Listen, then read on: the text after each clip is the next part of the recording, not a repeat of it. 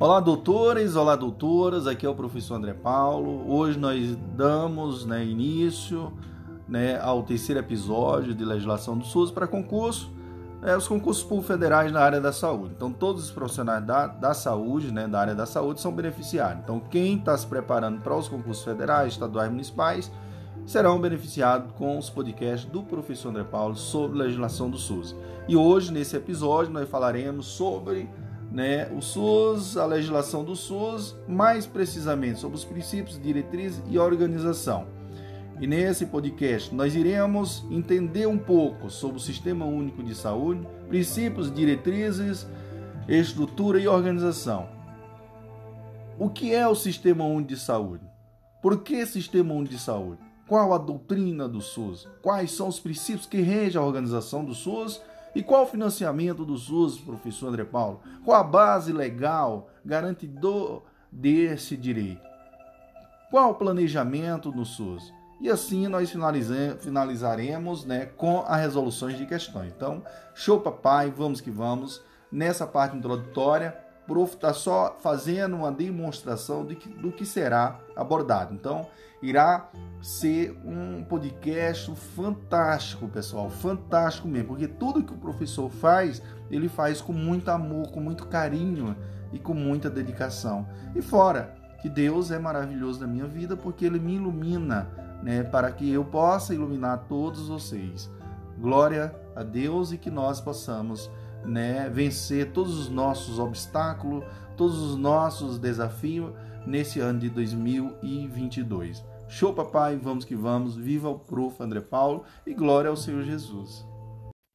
Olá, doutores, olá, doutoras. Dando início ao nosso podcast né, sobre né, o Sistema Único de Saúde. Então, como eu falei para vocês, nesse podcast falaremos dos princípios, diretrizes, estrutura e organização do SUS. Então, meus queridos e queridas, eu pergunto a todos vocês: o que é o Sistema Único de Saúde?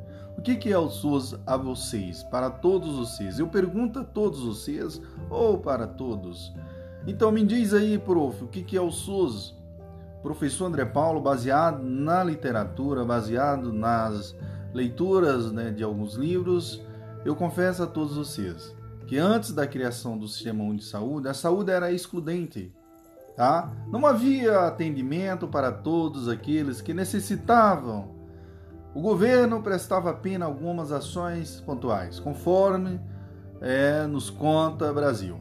Então, meus queridos e queridas, até a criação do Sistema de Saúde, o Ministério da Saúde, apoiado, apoiado por estados e municípios, desenvolveu basicamente ações de promoção da saúde e de prevenção de doenças, merecendo destaque as campanhas de vacinação e controle de endemias, atuação na área da assistência à saúde ocorreu por meio de alguns poucos hospitais especializados, além da ação de fundação de serviços especiais de saúde pública. Né? Estão lembrados da, da, da CESP, né?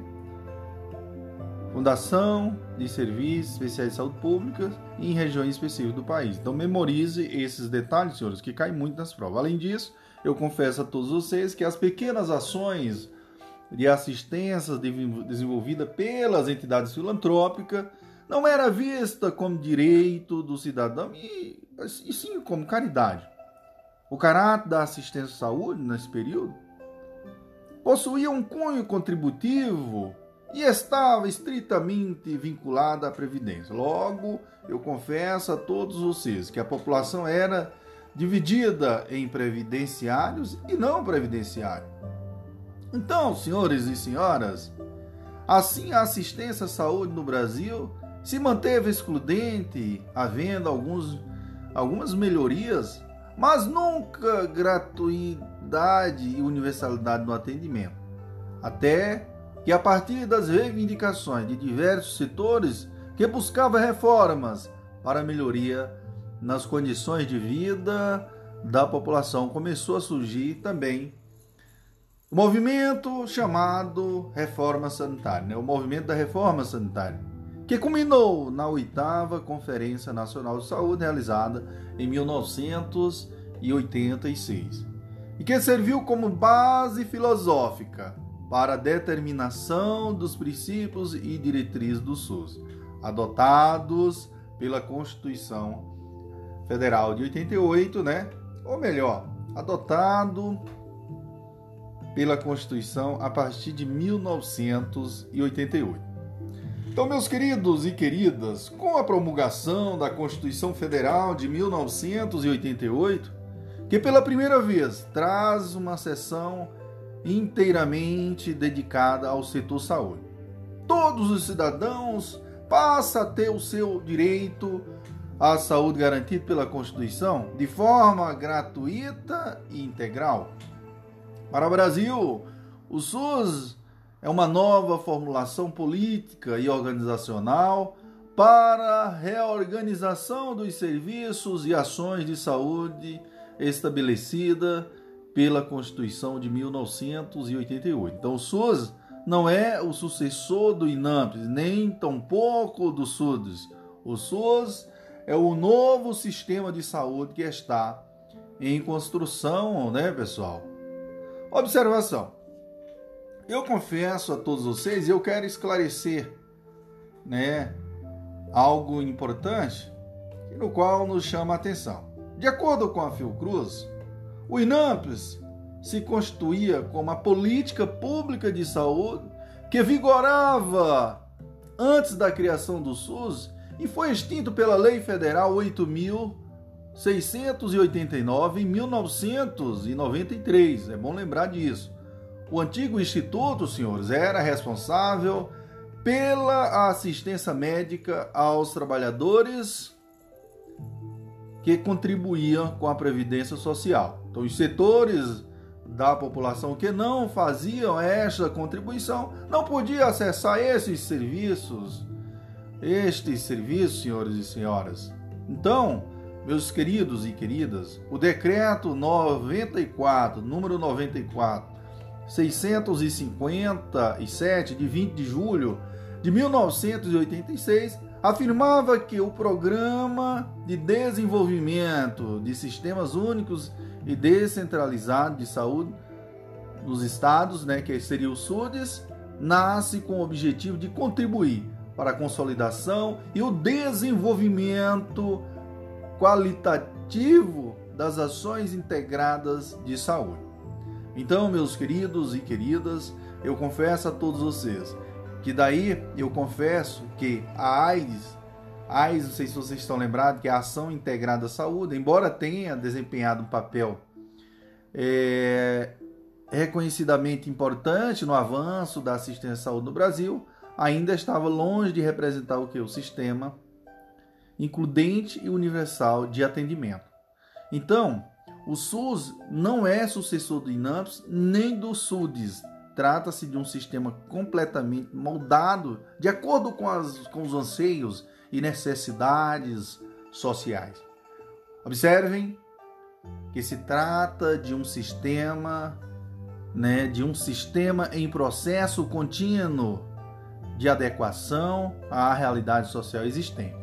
É o primeiro sistema totalmente includente. Não esqueça desse detalhe, viu?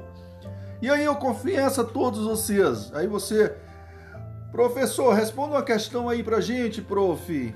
Então, vou responder aqui uma questãozinha aqui, viu, pessoal? 2018 é uma questão inédita, tá?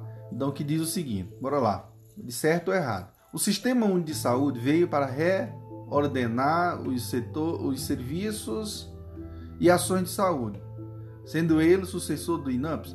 Pessoal, tá errado, como eu falei para vocês. Tá errado porque é uma nova formulação política e organizacional para o ordenamento dos serviços e ações de saúde estabelecida pela Constituição de 1988. Então, o SUS não é o sucessor do INAMPS e nem tampouco do SUDES. Vá dica do Prof. André Paulo. Glória, glória a Deus, né, pessoal? Muito bom. É com muito amor que eu transmito todo esse material para vocês. E eu tenho plena convicção que todas as minhas palavras irão penetrar na sua mente, no seu cérebro e no seu corpo para que você possa ser aprovado nesse concurso. Nesse sonho que vocês têm de ser aprovado no concurso federal. Vá dica, vem ao time do Prof. André Paulo. Olá, doutores, olá, doutoras. Aqui é o professor André Paulo. Hoje nós iremos fazer uma, uma análise, né? Como eu falei para vocês, o prof está mastigando, debuiando, né? Toda a legislação do SUS para vocês, né? Então isso aqui serve para vida, para concurso público, enfim. Senhores, quer entender legislação do SUS? Escuta os podcasts do professor André Paulo ou escuta, conversa um pouquinho com o prof mas sem mais delongas, professor André Paulo, é, eu faço uma pergunta a todos vocês: por que sistema único? Aí é uma indagação que o professor faz e ao mesmo tempo ele responde essa indagação. Bom, senhores e senhoras, por que sistema único? Porque ele segue a mesma doutrina, os mesmos princípios organizativos em todo o território nacional sob a responsabilidade das três esferas autônomas de governo federal, estadual e municipal. Assim, o Sistema Único de Saúde não é um serviço ou uma instituição, mas um sistema que significa um conjunto de atividades, de serviços e ações que interagem para um fim comum. Esses elementos integrantes do sistema referem-se um, ao mesmo tempo às atividades de promoção, proteção, recuperação da saúde. Atenção, senhores, atenção. Ainda de acordo com o autor, ele fala, Brasil, né? Supracitado, o sistema único não é um serviço ou instituição. Trata-se de um sistema por que sistema, senhores? Eu falei, porque um conjunto de ações, serviços e ações que integram para um fim comum e bem-estar social. Ok? Então não esqueça desse detalhe. Lembrando que antes do Sistema de Saúde, o SUS ele era o quê, pessoal? O SUS não, não vamos falar de SUS, que não existia, né? As ações e serviços de saúde era fragmentado, não era integral a partir do sistema de saúde que as ações começaram a ser integral, ou seja, ações ela de promoção, proteção, recuperação. Então, todas as ações elas estavam juntas. Então, elas integraram. E mas posteriormente nós iremos falar mais um pouco sobre essa questão, OK? No próximo nós falaremos da doutrina do SUS. Senhores e senhoras, esse podcast está fantástico. Show, papai. Glória a Deus. Que Deus nos abençoe e que dê muita prosperidade a todos nós nesse ano 2022. Que glória, que benção. Como Deus é maravilhoso em minha vida. Olá, doutores, olá, doutoras. Aqui é o professor André Paulo. Hoje eu vou é, interrogar todos vocês, né? O que, que é a doutrina do SUS? Quais os princípios doutrinários do SUS? Né? Eis a indagação. Mas antes eu quero deixar essa mensagem a todos vocês. Eu quero ser tudo que sou capaz de me tornar. Não esqueça desse detalhe. E outra coisa também, pessoal. Cegueira também é isto. É viver um mundo onde se tenha acabado a esperança. Não esqueça. Essa é uma frase do José Saramago. Ok, senhores? Então, mais, sem mais delonga, prof! Vamos lá? Senhores e senhoras, eu confesso a todos vocês que a doutrina do SUS, né, com base na Constituição Federal de 1988, a construção do SUS se norteia pelos seguintes princípios doutrinários. Por isso que a gente fala doutrina do SUS. Quais são eles? Os princípios doutrinário, filosófico do SUS. É a universalidade, a equidade e a integralidade, senhores. Mas primeiro vamos falar sobre a universalidade. Meus queridos, universalidade é a garantia de atenção à saúde por parte do, do sistema. A quem? A todo e qualquer cidadão. Com a universalidade, o indivíduo passa a ter direito de acesso, memorize essa palavra, acesso a todos os serviços públicos de saúde, assim como àqueles contratados pelo poder público. A saúde é um direito de cidadania e dever do governo. ou seja, do governo municipal, estadual e federal. Ok, senhores? Não esqueça desse detalhe. E o que, é equidade, professor André Paulo? Qual é a equidade no sistema de saúde? Tá? Pessoal, a equidade é tratar desigualmente os desiguais para que chegamos à igualdade da assistência. Não sei se vocês entenderam, mas eu vou destrinchar para vocês agora. Eu vou debuiar, como diz o palavrear nordestino, tá? Então, queridos e queridas, a equidade é assegurar ações, né? Segurar ações e serviços de todos os níveis de acordo com a complexidade que cada caso requeira. More o cidadão onde morar, sem privilégios, sem barreiras. Todo cidadão é igual perante o SUS e será atendido conforme suas necessidades até o limite que o sistema puder oferecer para todo. Então a noção de equidade advém de igualdade material, como diz Aristóteles, que é tratar os desiguais de forma desigual, dentre as suas desigualdades, para assim alcançar uma verdadeira igualdade. Também podemos acrescentar as ideias de justiça social, ou seja, prioridades asseguradas para quem mais precisa Certo, senhores? Meus queridos, sempre a gente olha assim, igualdade e equidade não é a mesma coisa. Tá?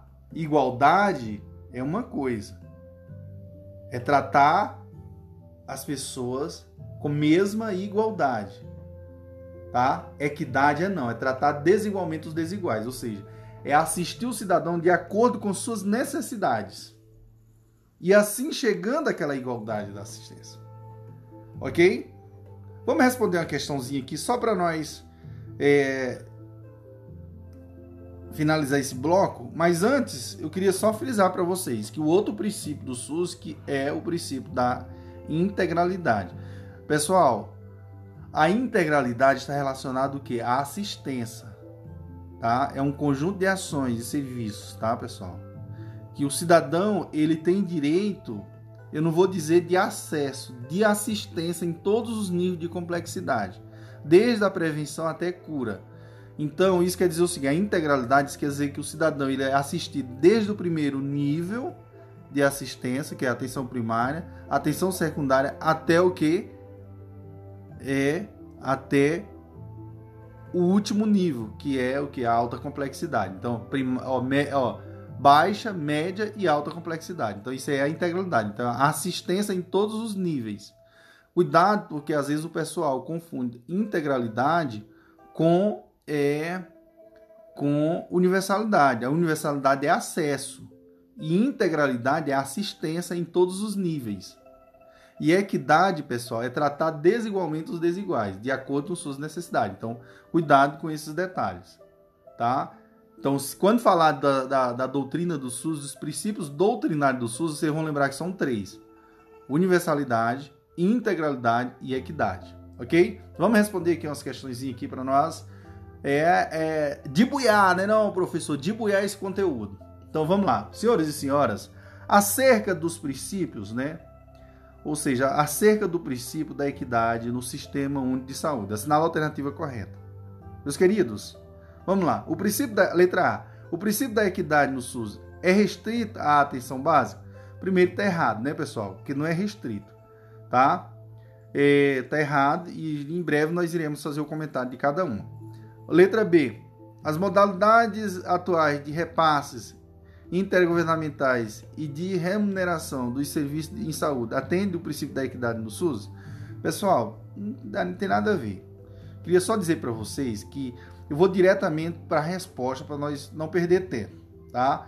Como é que é áudio, então eh, o importante é vocês memorizar o conteúdo assim que eu falar, aqueles detalhezinhos para não ficar muito extenso. Então, a resposta aqui é a letra E que diz assim: a equidade no SUS pressupõe a oferta de serviços de saúde de todos os níveis de acordo com a complexidade que cada caso requeira. Ó, cada caso requeira até o limite da capacidade do sistema. Então veja só aqui, ó, muito cuidado, como eu falei para vocês. A equidade é assegurar, né? É assegurar ações e serviços de todos os níveis de acordo com a complexidade que cada caso requeira. More o cidadão onde morar, sem privilégios, sem barreiras. Todo cidadão é igual perante o SUS e será atendido conforme suas necessidades até o limite do que o sistema puder oferecer para todos. Já no caso, aí ó, cuidado, porque às vezes você pode confundir também a equidade aqui com a integralidade, tá? Para Roncalli, a integralidade é diferente. É o reconhecimento na prática dos serviços de que cada pessoa é um todo indivisível. Veja só aí, integralmente integrante de uma comunidade.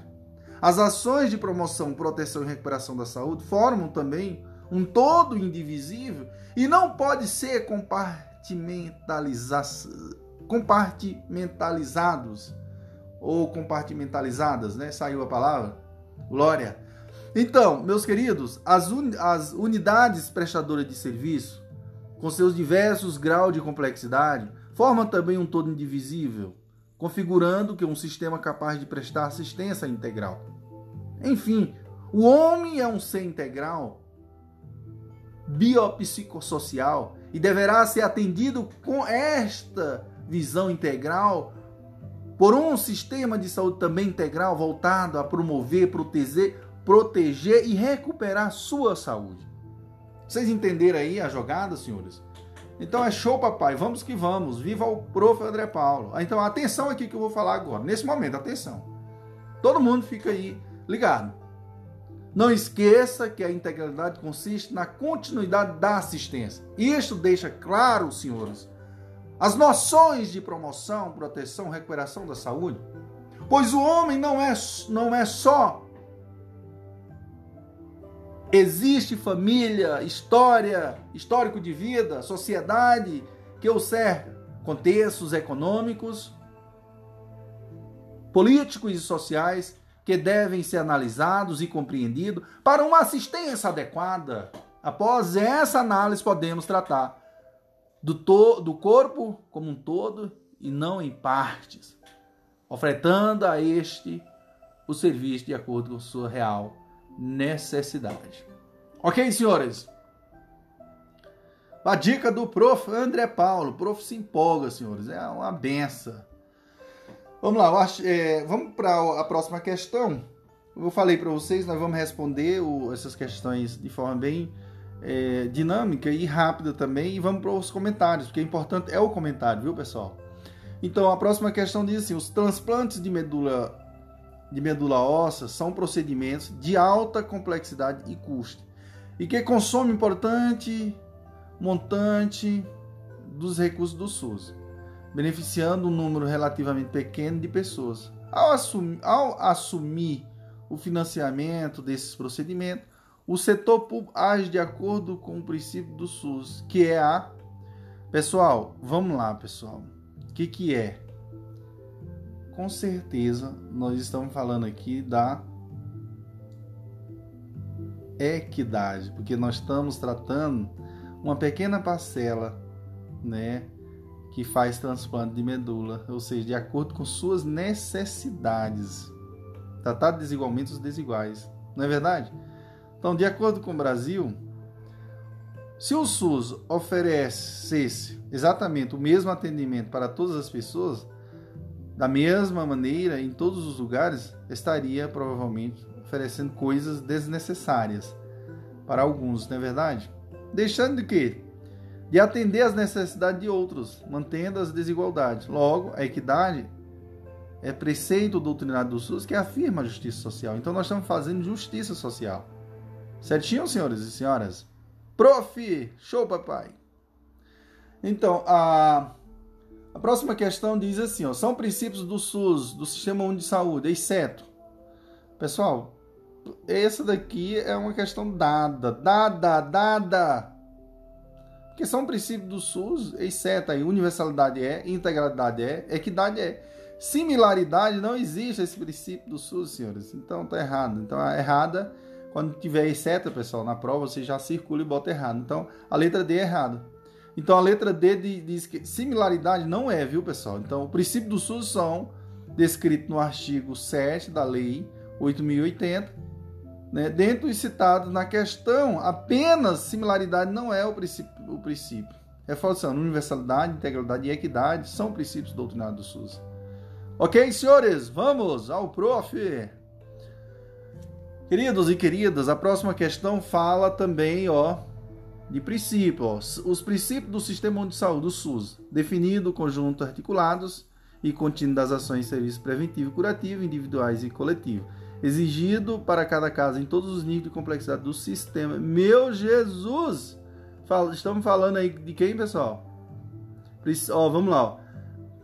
Definindo, definido conjunto articulado contínuo das ações de serviço preventivo, curativo, individuais e, e coletivo, exigido para cada caso, em todos os níveis de complexidade do sistema. Pessoal, nós estamos falando da integralidade. Né? E vamos lembrar que esse conceito aí de integralidade está o quê? no artigo 7 da Lei 8080, que diz assim: a integralidade é o conjunto articulado e contínuo das ações e serviços preventivos e curativos, individuais e coletivos, exigido para cada caso, em todos os níveis de complexidade do sistema. Prof, é isso mesmo.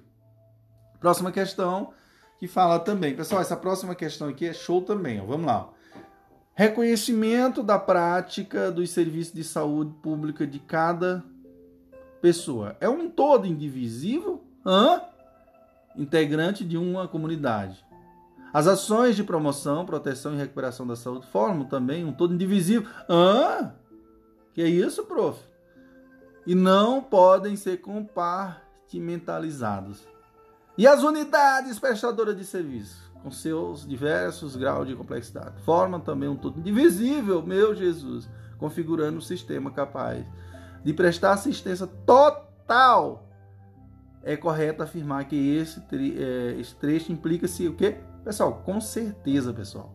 Integralidade, como eu falei para vocês. O prof, ele mastiga o, a legislação do SUS para você. O prof não é normal. então não esqueça, pessoal, que a integralidade ela consiste o quê? na continuidade da assistência. Isso deixa muito claro que a noção de promoção, proteção e recuperação da saúde, né? Na verdade, é um todo indivisível, pois o homem não é, não é só. Ele existe, né? Família, história de vida, sociedade, que o cerca, contexto econômico, político, sociais, que devem ser analisados e compreendidos para uma, uma assistência adequada. Após essa análise, podemos tratar né, do corpo como um todo e não em parte, ofertando a este o serviço de acordo com sua necessidade. Show, papai, isso aí, prof. Próxima questão. Pessoal, vou dizer para vocês. Certeza. As questões de prova de legislação do SUS, vocês acertam todas. Ó, quem ouvir meus podcasts, meus áudios, assistir minhas aulas, é certeza. São 10 questões de SUS, são 10 acertos de SUS. Eu falo para vocês que o prof tem história, meu. O prof tem história nesse Brasil. Você entendeu? Vão ter que me engolir. então, vamos lá.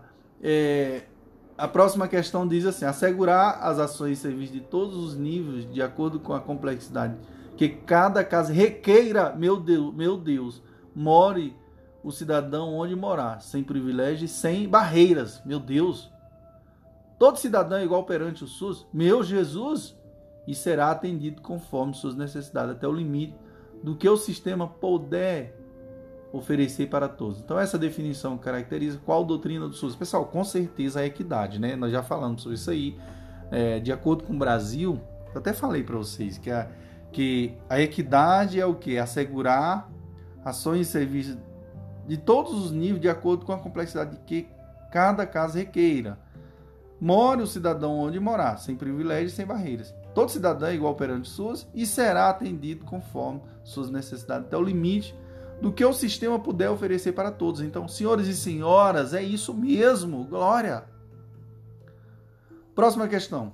Um jovem de 26 anos de idade procurou a unidade municipal de saúde é, do, seu, do, do seu bairro com queixa de lesões avermelhadas no braço direito.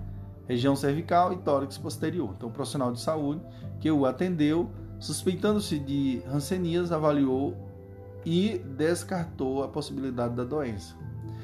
É, precisando, contudo, referenciá-lo ao médico dermatologista para diagnóstico e tratamento das lesões, informado pelo técnico de enfermagem que as consultas de especialidades estavam suspensas por tempo indeterminado. Na situação relatada e de acordo com a Lei 8080, considera-se que nesse caso foi ferido o princípio de Pessoal, isso aqui com certeza foi ferido o princípio da integralidade, né? Eu falei para vocês, o cidadão ele tem direito à assistência, né? Em todos os níveis de complexidade, tá? Em todos os níveis de complexidade. Então aí ele não foi atendido o quê? No segundo nível, né? Então referência e contra-referência. Estão lembrados desse detalhe?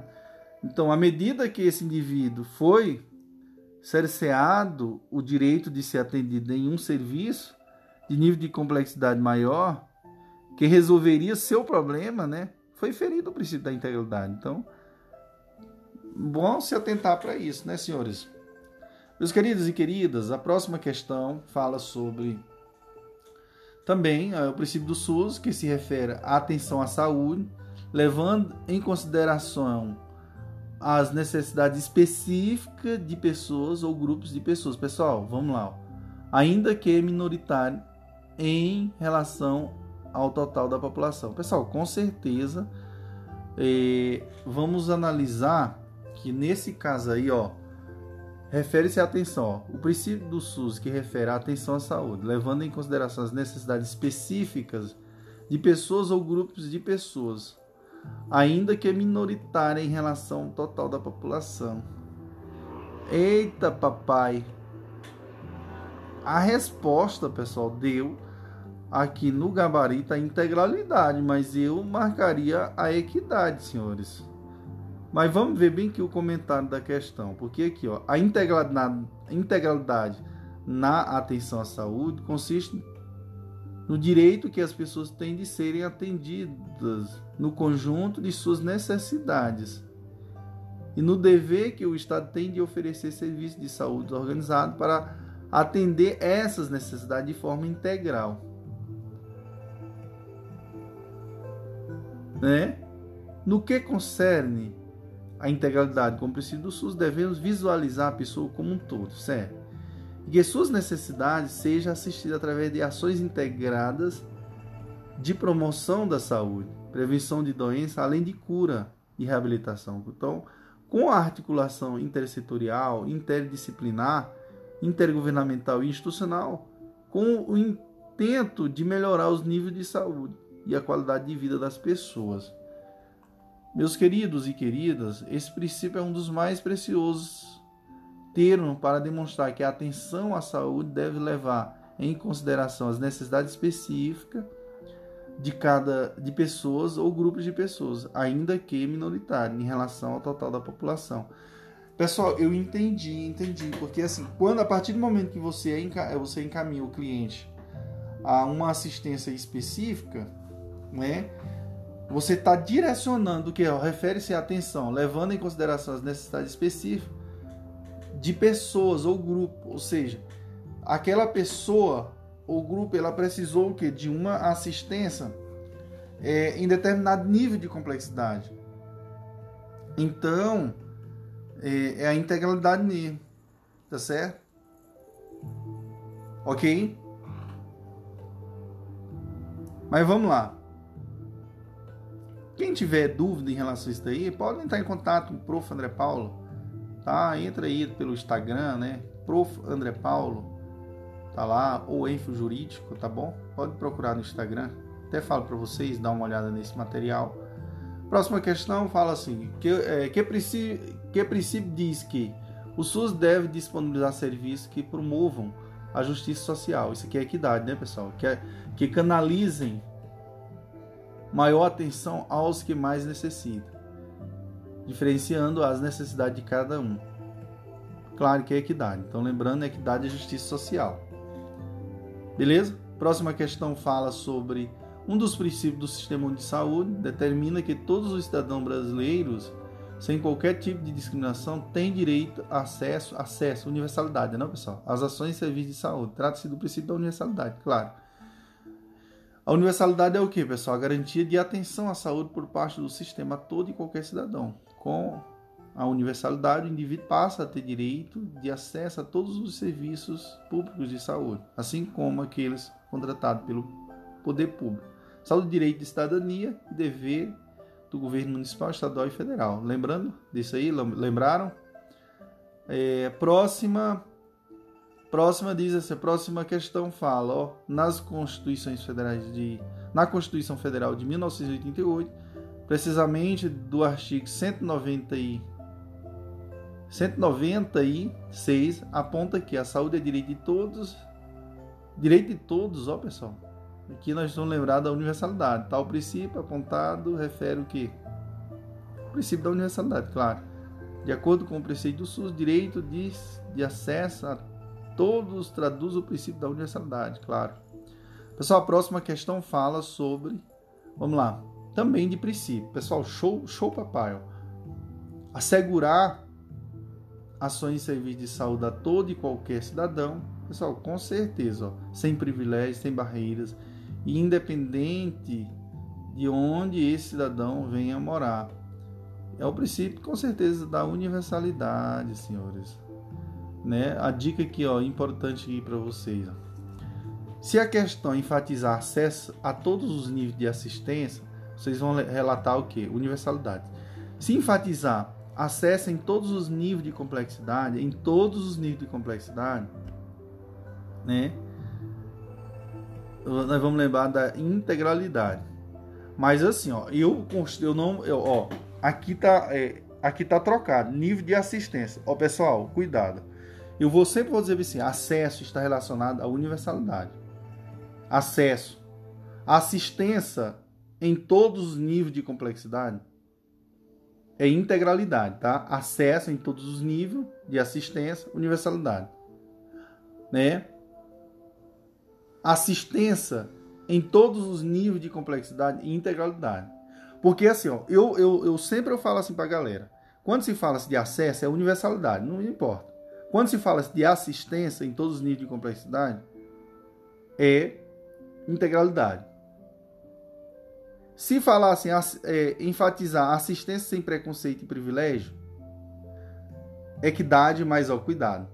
Eu não uso essa, essa, essa dica que o pessoal dos livros coloca.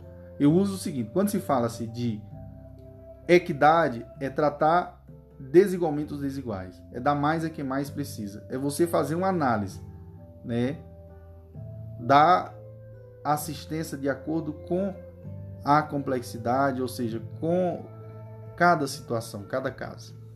Entenderam? Então, vá a dica do professor André Paulo. Então, cuidado com, com algumas dicas aí de alguns professores que assim não é o melhor às vezes. Tá bom? Então, meus queridos e queridas, vamos lá. A próxima questão fala sobre, com relação ao princípio doutrinário do SUS, Sistema de Saúde, assinala alternativa incorreta. Pessoal, só lembrar que a descentralização não é doutrinário, ele é um princípio organizativo, né? Então a equidade é, a integralidade é, a universalidade é doutrinária. Agora, a descentralização não é doutrinário, é um princípio, né? É organizativo, então cuidado. Próxima questão fala: um dos princípios finalistas do SUS e, e atualmente o tema central em todos os debates acerca das reformas das reformas do sistema de saúde no mundo ocidental. Então, esse princípio diz respeito à necessidade de se tratar desigualmente os desiguais, claro que é equidade, né, pessoal? De modo a se alcançar a igualdade de oportunidade, de sobrevivência, de desenvolvimento pessoal, social entre os membros de uma dada sociedade. Claro que é equidade. Então, justiça social, tratar desigualmente aos desiguais, oferta ofertar mais a quem mais precisa. Claro que é equidade, senhores. Próxima questão fala sobre né, situação hipotética aqui, pessoal. O indivíduo adulto vítima de, de fratura em meio inferior esquerdo perpassa o seguinte percurso de atendimento: atendimento móvel hospitalar em pronto-socorro e acompanhamento domiciliar para reabilitação. Então, as ações combinadas no atendimento em diferentes âmbitos de atenção à saúde, ó pessoal, diferentes âmbitos de atenção à saúde correspondem ao princípio doutrinário do Sistema de Saúde. Claro que é a integralidade, tá? O acesso, pessoal, de forma articulada, né? E contínua em todos os níveis de complexidade do sistema, né? Isso. Justamente. Então, isso é, é, é, é que. Não, a integralidade. Próxima questão fala sobre o princípio do sistema de saúde, que extinguiu o privilégio de acesso dos trabalhadores do mercado formal dos serviços de saúde, com financiamento público, tá? A época do INAMPS. Que princípio é esse, senhores? Claro que é a universalidade. Então, antes da criação do SUS, lembrando, que o acesso aos serviços e ações de saúde eram que é ofertado apenas aos trabalhadores, previdenciário e contribuinte, né, pessoal? Estão lembrados? Após a promulgação da Constituição de 1988 e a criação do SUS, o acesso ao sistema de saúde passa a ser universal. Então, show papai, então tira essa ideia aí da, da mente, né, senhores? Então, novidade. Próxima questão fala sobre a Lei 8080, que estabelece que é dever do Estado garantir as condições que assegura acesso universal e igualitário às ações e serviços de saúde. Né? Ao se permitir o acesso à tecnologia de alto custo apenas aos cidadãos que possuem plano privado de saúde, há uma contradição em relação ao seguinte princípio básico do sistema de saúde, que é a equidade, né, senhores? Está certo. Então, o SUS deve assegurar o princípio doutrinário da equidade, onde se deve ofertar mais para quem mais precisa. Então, a situação apresentada acima contradiz o princípio da equidade, com certeza.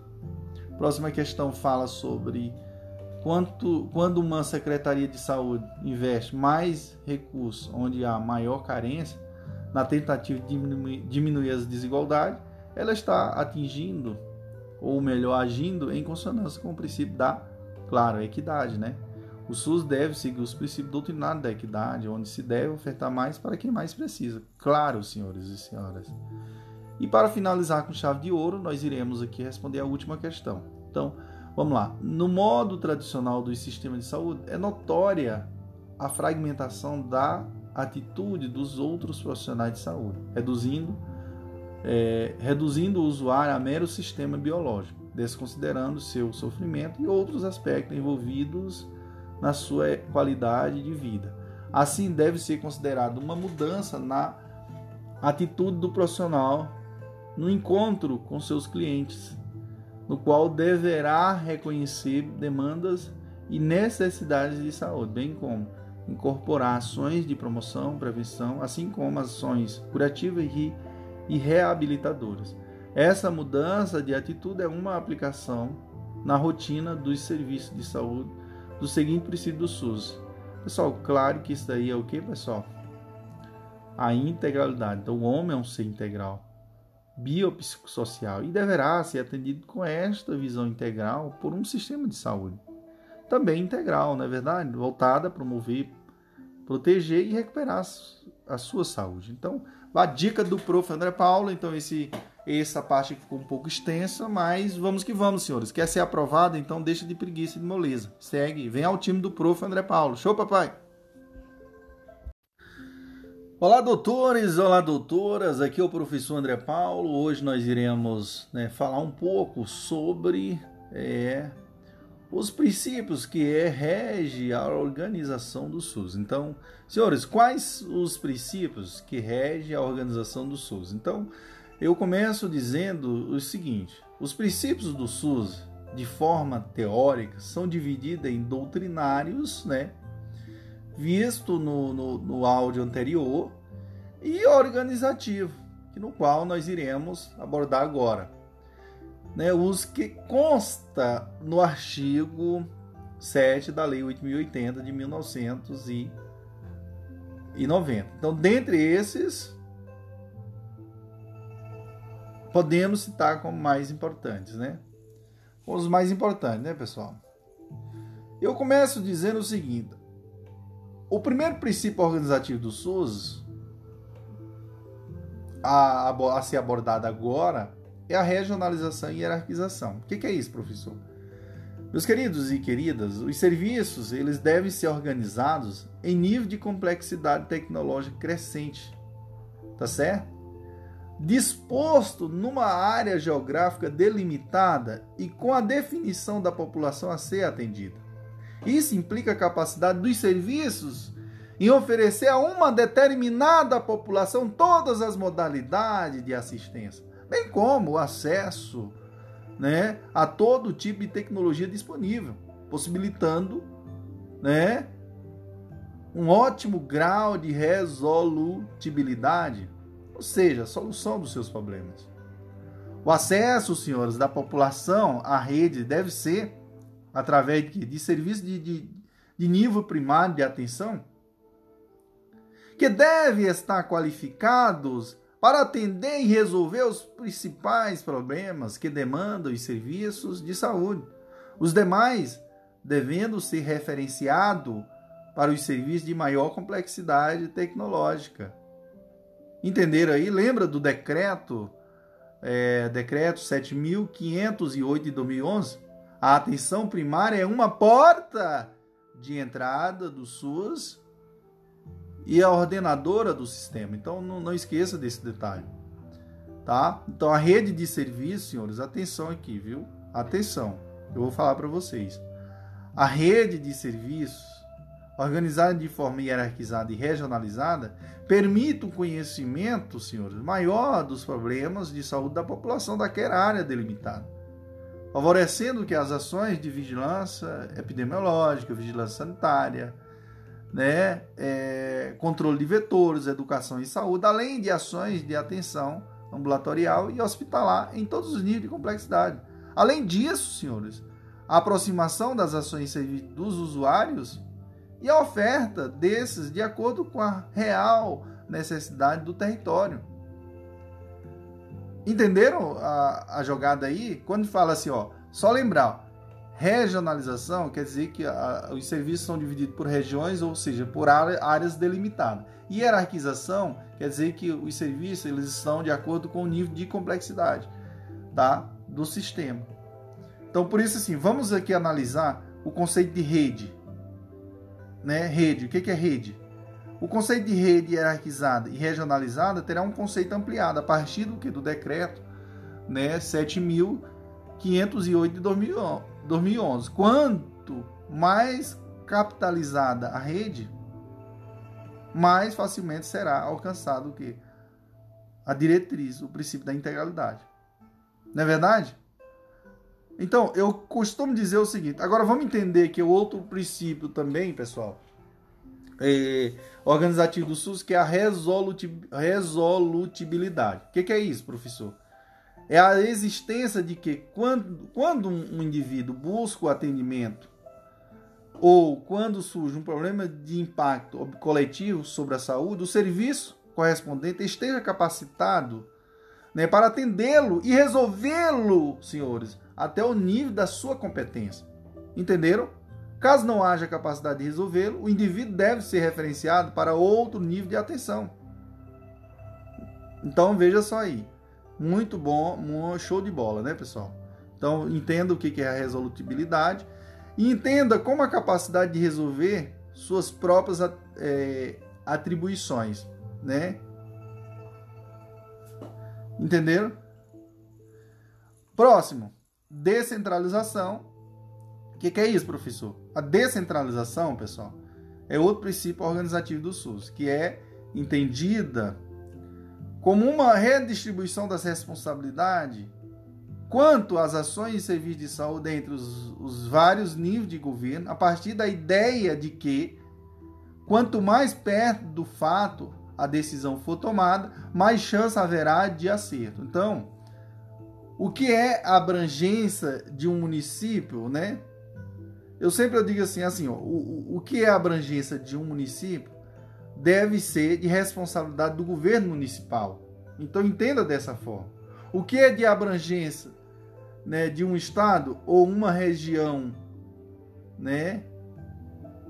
Ou melhor, o que abrange um estado ou uma região estadual deve estar sob responsabilidade do governo estadual. Entenderam? E o que for de abrangência nacional será de responsabilidade que federal.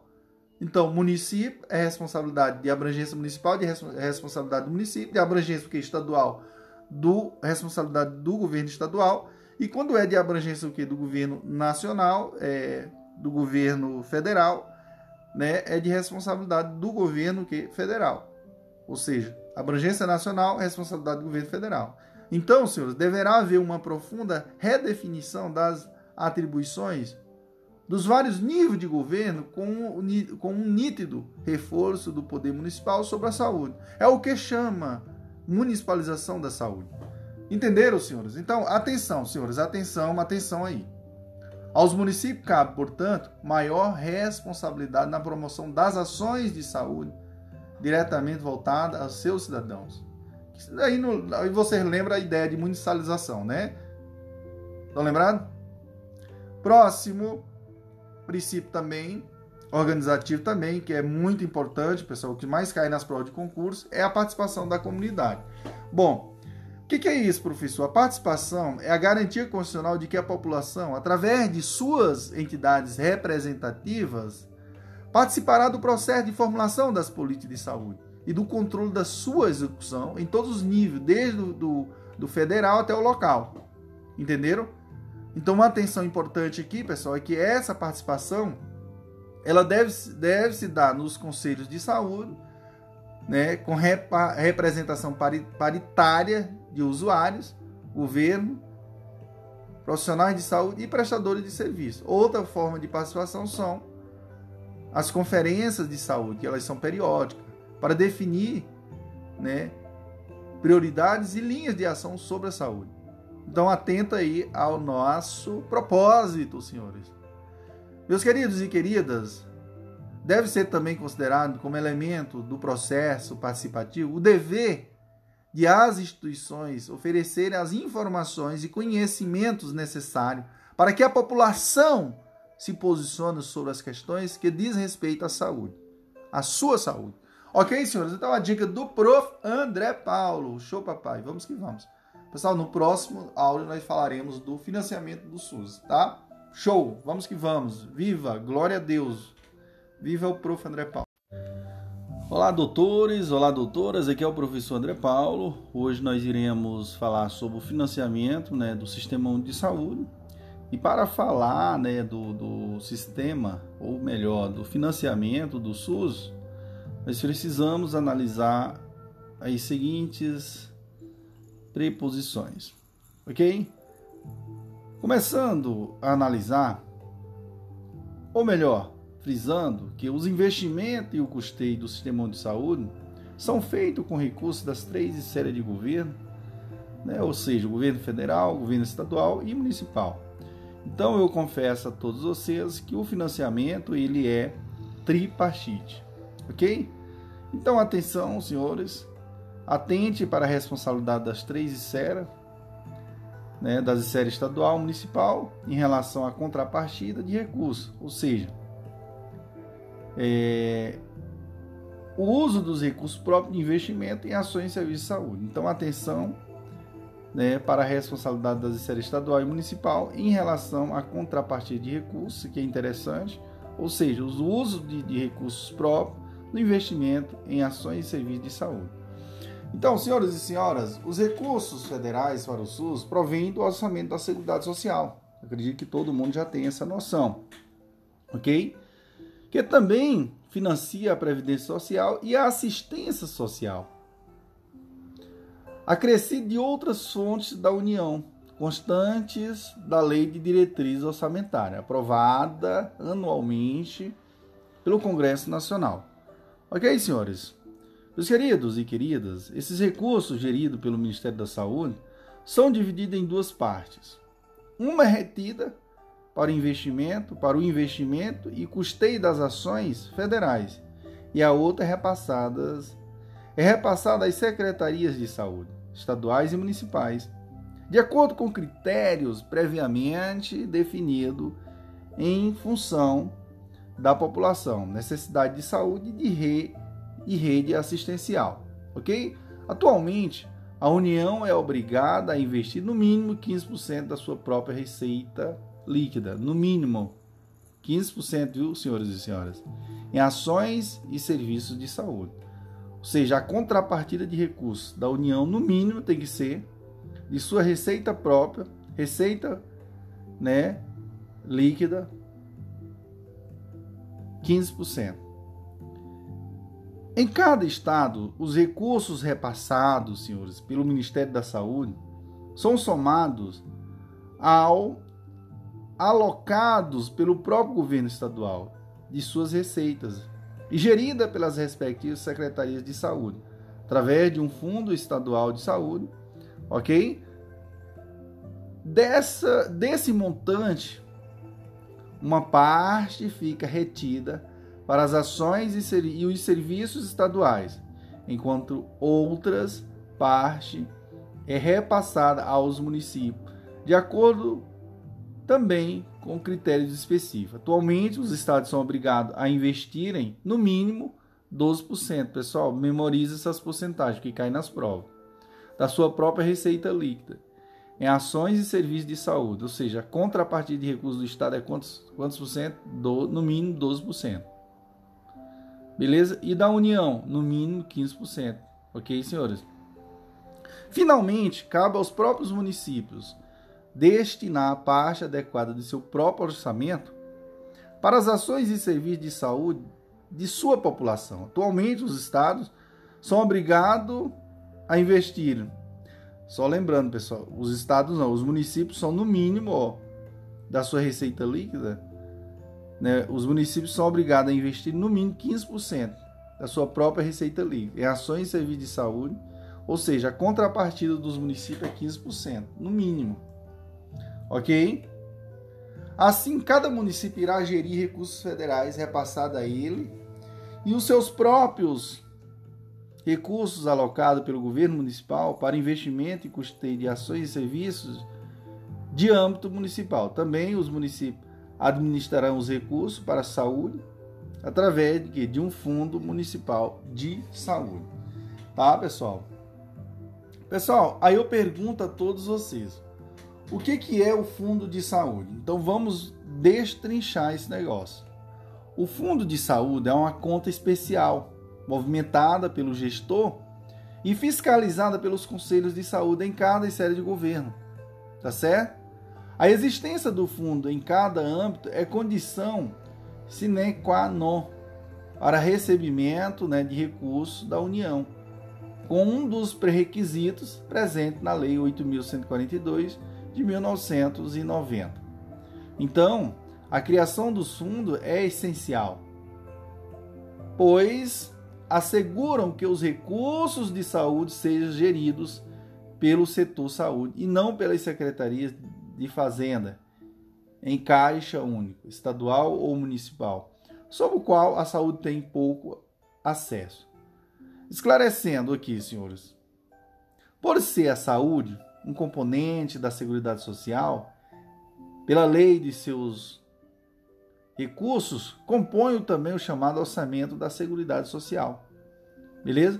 Então, o orçamento é uma espécie de plano no qual são relacionadas as receitas, montante de recursos recolhidos através de pagamentos de impostos pela população e as despesas gastas com financiamento das ações e serviços, incluindo pagamentos, eh, pagamento de pessoal e investimento. Isto é, quanto vai se gastar e o que e com o que.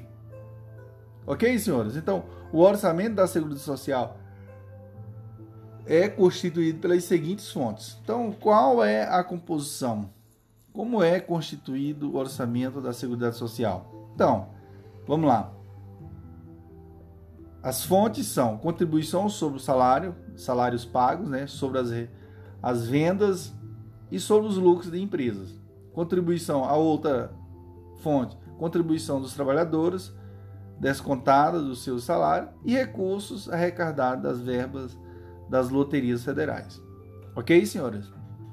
Meus queridos e queridas, esta receita deverá ser então distribuída entre as partes componentes do orçamento da saúde, previdência e assistência social. além dos recursos da, né, é, pessoal, além dos recursos, senhores e senhoras, do orçamento da Seguridade Social, outras fontes são destinadas ao financiamento da saúde. São as chamadas fontes fiscais, que acumulam recursos provenientes de outros tipos de impostos e contribuições, como por exemplo, impostos de renda, os impostos sobre circulação de mercadoria, ok? E assim vai. Os recursos destinados à saúde devem ser depositados nos fundos de saúde, né? Federal, estadual e municipal. Então, os fundos são uma espécie de conta especial exclusiva do setor, cujo movimenta, a movimentação deverá ser feita sob a fiscalização dos conselhos de saúde. Ok? Então, meus queridos e queridas, a concentração dos recursos nos fundos de saúde facilita a administração e a fiscalização dos gastos que deverão estar previstos nos planos de saúde. Então, lembrando aqui que a Lei Orgânica da Saúde, né, a Lei 8080 de 1990, é clara quanto à obrigatoriedade da elaboração do plano de saúde. No artigo 36 desta lei, e parágrafo 1 e 2 diz o seguinte: no parágrafo 1 diz: os planos de saúde serão a base das atividades e programações de cada nível de direção do Sistema Único de Saúde. E seu financiamento será previsto na respectiva proposta orçamentária. Ok? Parágrafo 2. É vedada a transferência de recursos para o financiamento de ações não previstas nos planos de saúde, exceto em situações emergenciais ou de calamidade pública na área da saúde. Então, a existência de fundos, planos e conselhos de saúde são condições para que os recursos provenientes da, do orçamento da Seguridade Social e da União sejam repassados para estados e municípios. Ok, senhores? Então vá a dica aí do prof. André Paulo. No próximo falaremos do fundamento, né? Da fundamentação legal. Show, papai, vamos que vamos. Viva o prof. André Paulo. Olá, doutores, olá, doutoras. Aqui é o professor André Paulo. Hoje nós iremos falar da fundamentação legal né, do, do, do Sistema Único né, de Saúde. E neste item nós iremos fazer uma introdução dos principais marcos jurídicos do SUS. Estes serão destrinchados em aulas posteriores, tá? Então, mas o que, que nós vamos fazer? Nós iremos eh, abordar de forma bem sucinta a fundamentação legal, os principais marcos do SUS, né, jurídico do SUS. Ok? Mas vamos lá. Primeiro nós tivemos quem? Meus queridos e queridas, quando se fala-se da fundamentação legal, nós vamos lembrar que nós tivemos a Constituição Federal de 1988. Então, em 1988, concluiu-se o processo constituinte e foi promulgada a oitava Constituição né, do Brasil, a chamada Constituição Cidadã. Foi um marco fundamental na redefinição das prioridades das políticas do Estado na área da saúde pública. Confesso a todos vocês que a Constituição Federal de 1988 define o conceito de saúde incorporando novas dimensões. Ok? Para se ter saúde, é preciso ter a, uma, a um conjunto de fatores. É preciso ter acesso a um conjunto de fatores, como alimentação, moradia, emprego, lazer, educação e etc. O artigo 196 da Constituição cita que a saúde é direito de todos e dever do Estado, garantido mediante políticas sociais e econômica que visa a redução do risco de doenças e de outros agravos e ao acesso universal e igualitário às ações e serviços para sua promoção, proteção e recuperação. Com base ou com esse artigo fica definido ou definida a universalidade né, da cobertura do Sistema Único de Saúde. Então, senhores e senhoras, atenção, porque o texto constitucional demonstra claramente que a concepção do SUS estava baseada na formulação de um modelo de saúde voltado para as necessidades da população, procurando resgatar o compromisso do Estado para com o bem-estar social, especialmente do que se refere à saúde coletiva, consolidando-o como um dos direitos de cidadania. Ao longo né, do ano de 1989, procederam-se negociações para a promulgação da lei complementar que daria bases operacionais à reforma. A reforma inicia, iniciaria a construção do SUS.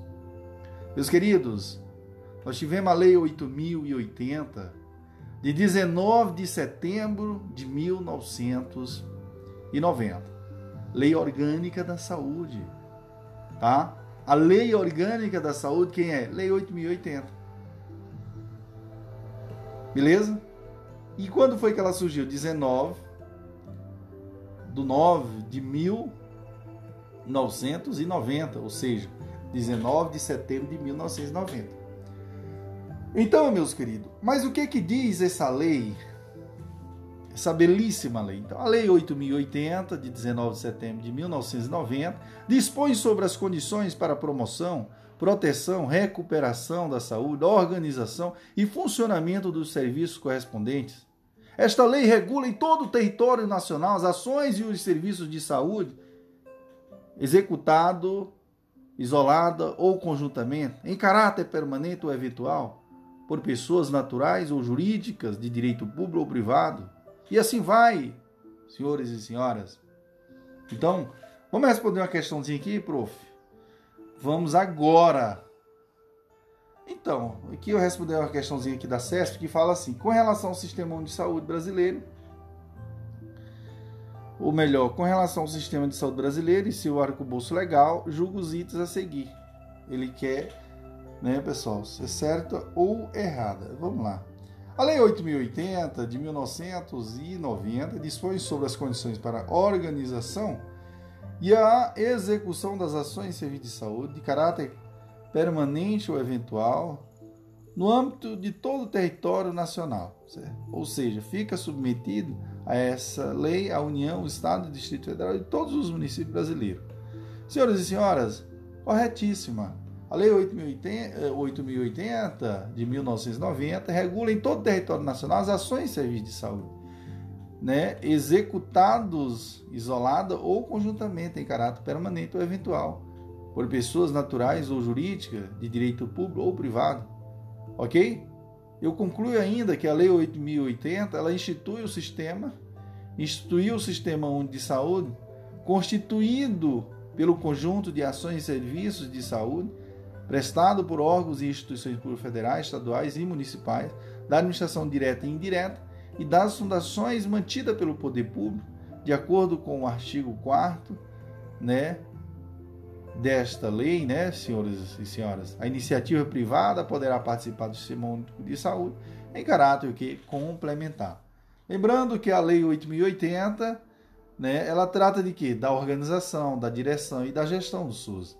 Ela trata da definição das competências, das atribuições das esferas de, de governo, do funcionamento e da participação complementar dos serviços, dos serviços privados de assistência à saúde, da política de recursos humanos, bem como dos recursos financeiros, da gestão financeira, do planejamento e do orçamento. Ok, senhores, não esqueça desse detalhe. Vamos responder aqui uma questãozinha aqui, senhores, que fala também sobre a temática. Então, questãozinha aqui da FCC que fala assim: de acordo com o que dispõe a Lei 8080, o Sistema de Saúde, né? Ou seja, de acordo com o que dispõe a lei da a Lei de Organização do Sistema de Saúde, Lei 8080, quando for necessária a atuação complementar das entidades privadas em razão de insuficiência de recursos do SUS. Aí vamos lá, pessoal, ele quer a correta. Então, nesse caso aí, nós vamos direto para a resposta. Bom, quando se fala-se em, é, em instituições privadas, nós vamos lembrar que as entidades filantrópicas e sem fins lucrativos têm preferência para realizar atividades complementares dentro do sistema de saúde. Então, como eu falei para vocês, as entidades privadas podem participar do SUS em caráter que complementar. Porém, a prioridade é para quem? Dentro dessas entidades. As entidades filantrópicas e as sem fins lucrativos. Elas têm preferência para realizar as, as atividades complementares. Certo? Só vamos fazer aqui uma correçãozinha aqui, ó, porque aqui na letra A diz assim, a, é, atuação se dará por meio de encampação do serviço de atividade particular, mediante prévia notificação. Vamos aqui, o que, que diz aqui? Ó? No âmbito da saúde, no tocante à participação das entidades privadas na assistência à mesma, não ocorre encampação. Então tá errado isso daí. Na letra B, eles falam sobre, é, sobre os critérios de remuneração dos serviços em atuação complementar serão delimitados por legislação específica. Está errado, porque, de acordo com o artigo 26 da Lei 8080, os critérios e valores para remuneração de serviço e os parâmetros de cobertura assistencial serão estabelecidos pela Direção Nacional do Sistema de Saúde e aprovada no Conselho Nacional de Saúde. Então, é, é interessante essa parte. É, mas assim, como eu falei para vocês, que a correta era a letra E e que no qual eu já falei a todos vocês. Então, só em, é, lembrando que o artigo 25 da, da, dessa lei afirma que, na hipótese do artigo anterior, as entidades filantrópicas sem fins lucrativos terão preferência para participar do sistema de saúde. Então, coisa muito simples. E agora falando da lei 8000, né, pessoal, 8142 de 28 de dezembro de 1990. Então, a lei complementar, né, pessoal, é a Lei 8.142, de 28 de dezembro de 1990, dispõe sobre a participação da comunidade na gestão do Sistema Único de Saúde e sobre as transferências intergovernamentais de recursos financeiros na área da saúde, entre outras providências. Também institui que as conferências e os conselhos de saúde em cada esfera de governo, tá? É, o SUS conta em cada esfera de governo com a, as seguintes instâncias colegiada, colegiadas né, de participação da sociedade, que são Conferência de Saúde e Conselho de Saúde. Lembrando que a Lei 8.142 é, de 1990 ficou estabelecida que as conferências nacionais de saúde né, fossem realizadas a cada quatro anos, com a representação dos vários segmentos sociais para avaliar a situação de saúde e propor diretrizes para a formulação de políticas de saúde nos níveis correspondentes, convocadas pelo Poder Executivo ou extraordinariamente por este ou pelo Conselho de Saúde. Ok, senhores? Senhores, lembrando que as conferências de saúde elas se realizam em um processo ascendente, viu, pessoal? Né? Então, ascendente, de baixo para cima desde a Conferência Municipal de Saúde, passando por uma Conferência Estadual de Saúde e em, é, em, cada estado e culminando em uma Conferência Nacional de Saúde. Então, por isso que ela é o que? Ascendente. Beleza? Então, lembrando que o Conselho de Saúde tem entre suas atribuições fiscalizar a movimentação de recursos repassados à Secretaria de Saúde ou o Fundo de Saúde, propor diretrizes para a programação e para a execução financeira e orçamentária dos fundos de saúde, acompanhando o que? A movimentação e a destinação de recursos. Ok, senhores? Então, vá a dica do prof. André Paulo. Vamos responder aqui uma questão aqui que fala assim, ó, de acordo com os princípios e diretrizes do SUS, o controle social garante que a população participará do processo de ah, senhores e senhoras, com certeza. O processo de que? Formulação, controle social, vamos lembrar que é uma forma que os conselhos de saúde, né, atua, né, pessoal? É, através do, do, do, conselho e das conferências, né? Então, é, com certeza, o controle social ele atua na formulação das políticas de saúde e controle da execução, de sua execução em todos os níveis, desde o federal até o municipal. Lembrando que a letra B é correta. Lembrando que quando se fala em controle social é, exercido no sistema de saúde, ele ocorre através de dos conselhos de saúde e das conferências de saúde. Permite que a sociedade civil organizada participe da formulação de políticas de saúde e do controle da sua execução em todos os níveis de todos os níveis, desde o federal até o municipal, lembrando desse detalhe, ok, senhores? Então, vá a dica aí do prof. André Paulo, tá? Queria só falar para vocês aqui, responder a última questão para fechar com chave de ouro.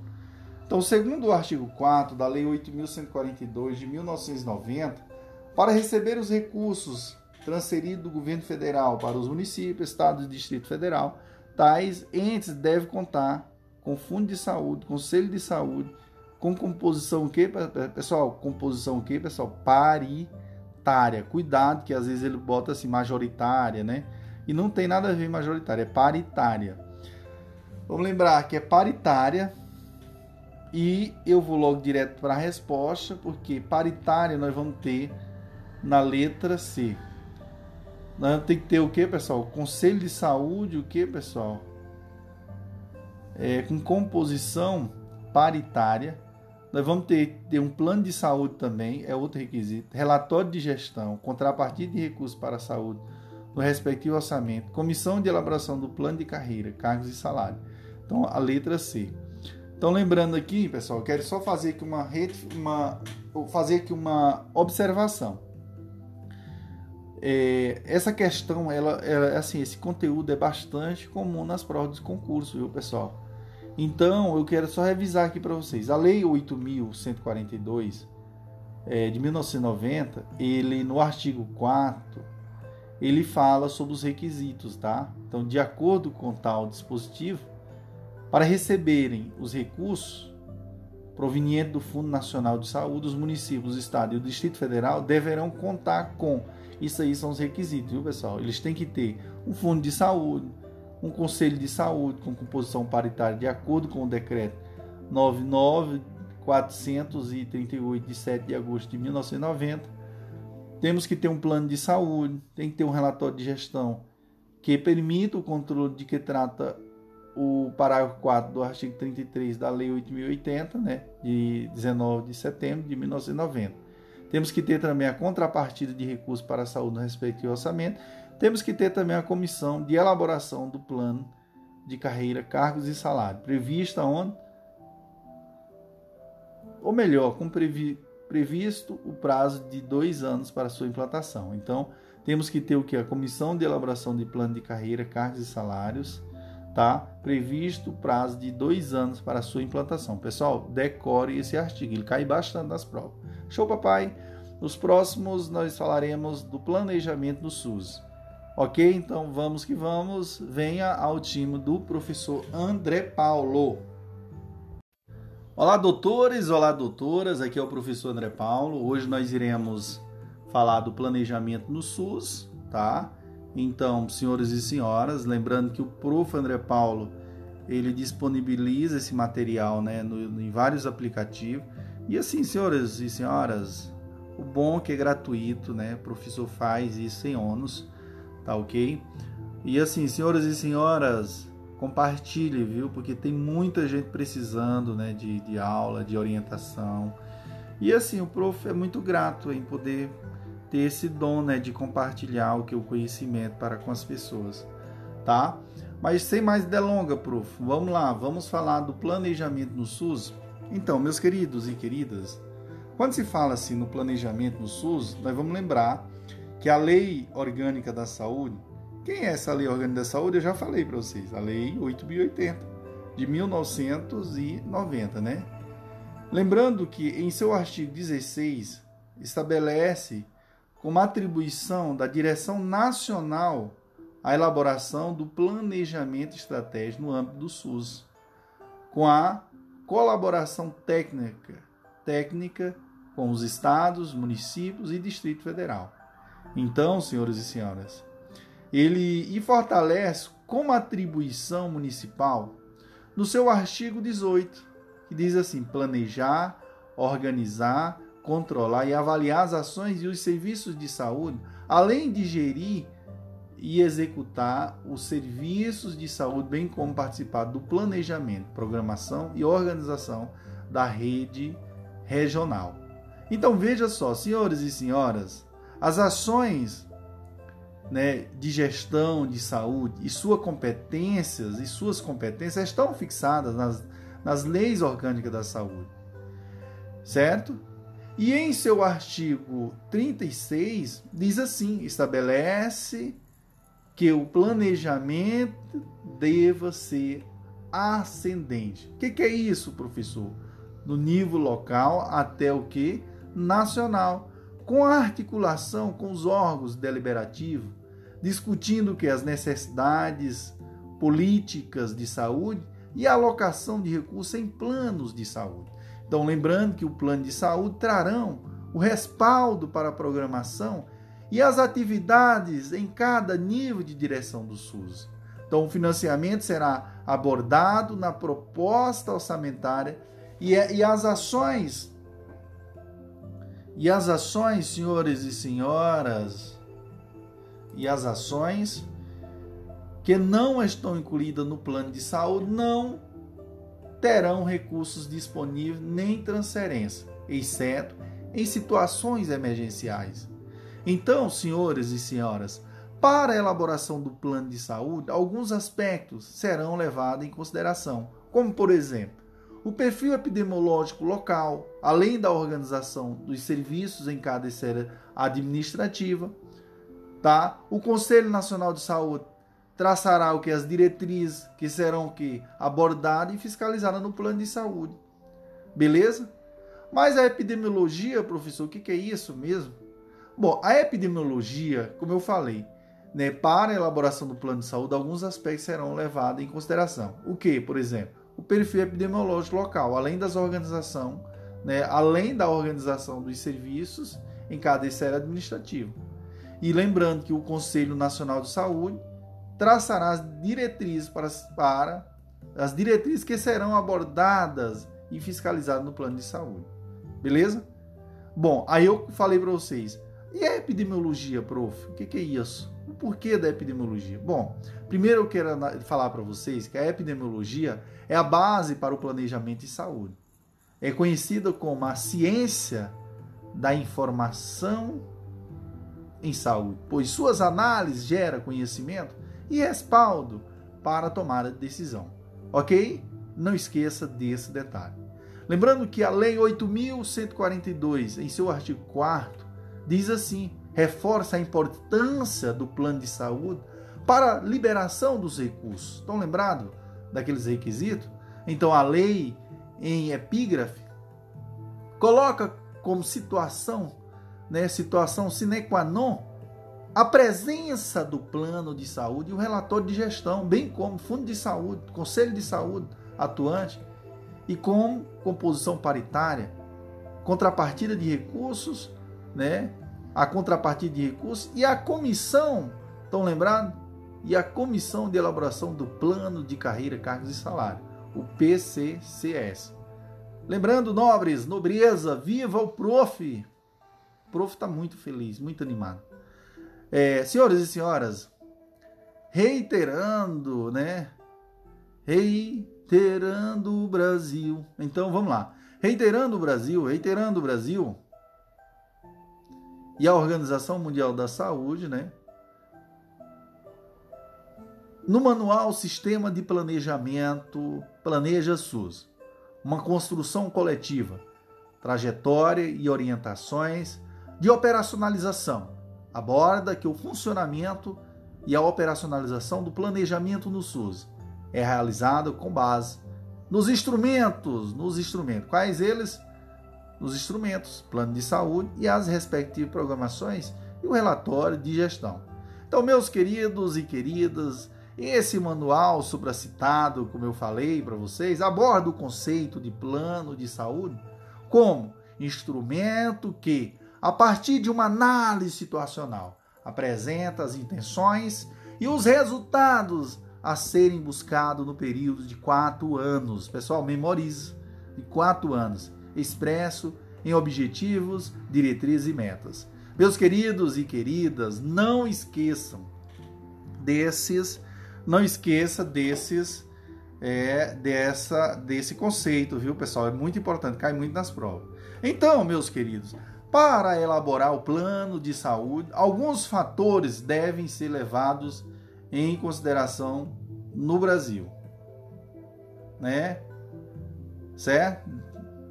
O Brasil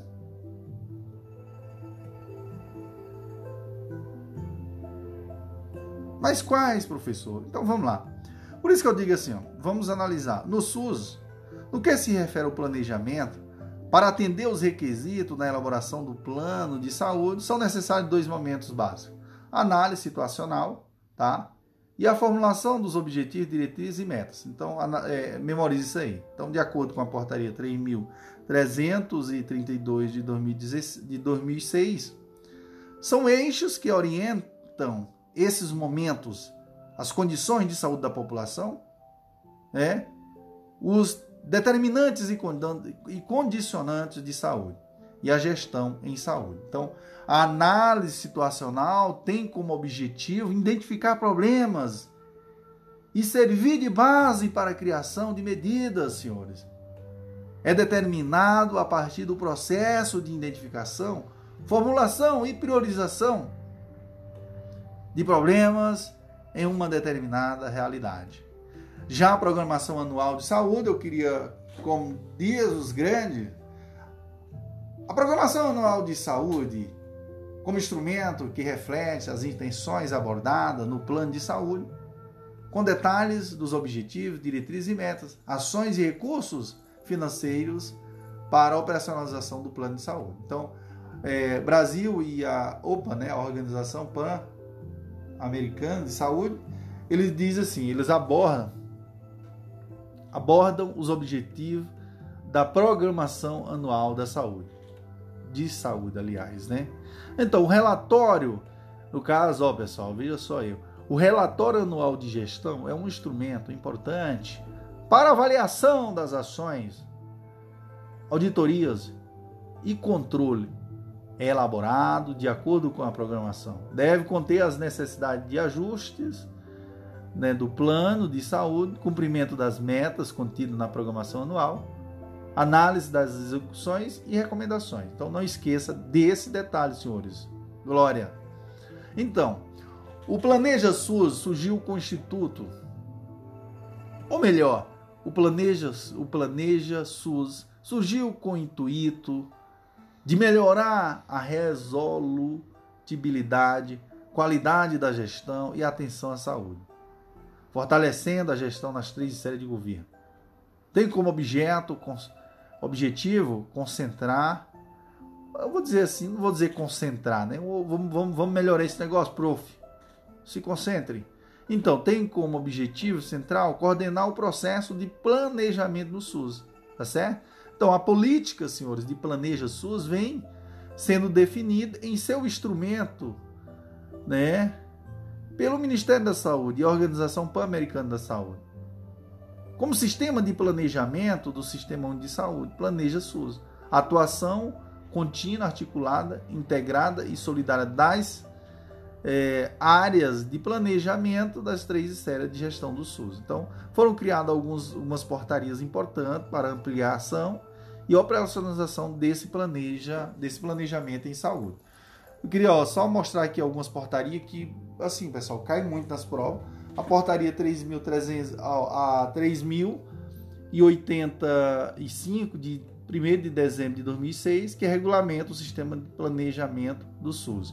Depois nós tivemos uma portaria é, 3.332 de 28 de dezembro de 2006, no qual aprova as orientações gerais relativas aos instrumentos do sistema de planeja SUS depois nós tivemos a portaria número 376 de fevereiro de 2007, que veio instituir é, incentivo financeiro para o sistema de planejamento do SUS. E, e por último nós tivemos que a portaria 1885 de 9 de setembro de 2008, que criou o incentivo financeiro para a implementação do sistema de planejamento do SUS.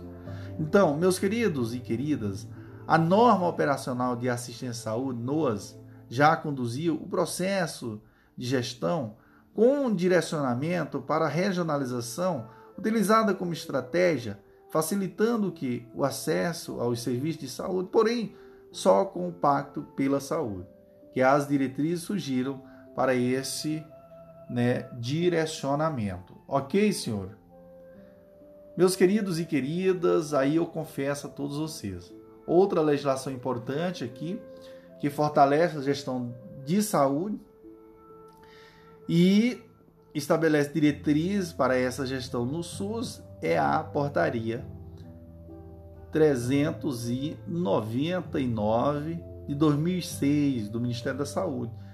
Essa portaria ela fala do Pacto pela Saúde, né? Pacto pela Saúde apresenta como eixo o Pacto de Gestão. Não é verdade? Dentre as diretrizes apontadas no referido pacto, né, nós tivemos a descentralização, a regionalização, financiamento, programação pactuada e integrada, regulação, participação e controle social, planejamento, gestão do trabalho e educação na saúde. Além disso, apresenta como instrumento de planejamento o plano diretor de regionalização, o plano diretor de investimento. Tá certo, pessoal? E a programação pactuada integrada da atenção à saúde. Então, além disso, apresenta como instrumento de planejamento o plano diretor de regionalização, decore isso aí, senhores, cai muito nas provas, o plano diretor de investimento e a programação pactuada integrada da atenção à saúde. Além de estabelecer o que? A organização da gestão em nível regional, que no decreto 7508 de 2011 fortaleceu e conceituou melhor as regiões de saúde. Então, vamos analisar o que é a região de saúde.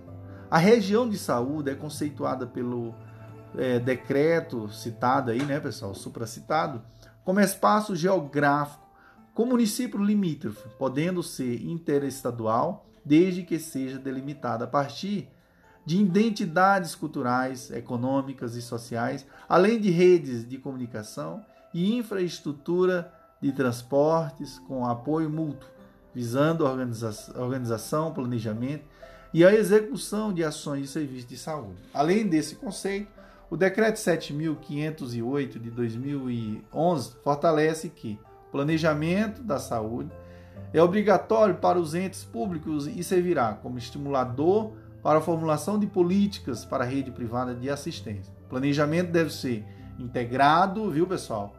E conter metas estabelecidas metas estabelecidas, considerando o mapa de saúde, que contempla a rede privada. Com, complementa, né, senhores e senhoras? Outro conceito importante apresentado aqui é o de mapa de saúde, que descreve geograficamente a distribuição de recursos, ações, serviços de saúde, né, tanto público e privado, público e privado considerando-se o que é a capacidade instalada existente. Então, o mapa servirá de base para identificar as necessidades de saúde e orientar, senhores, o planejamento integrado e a criação das metas. Ok?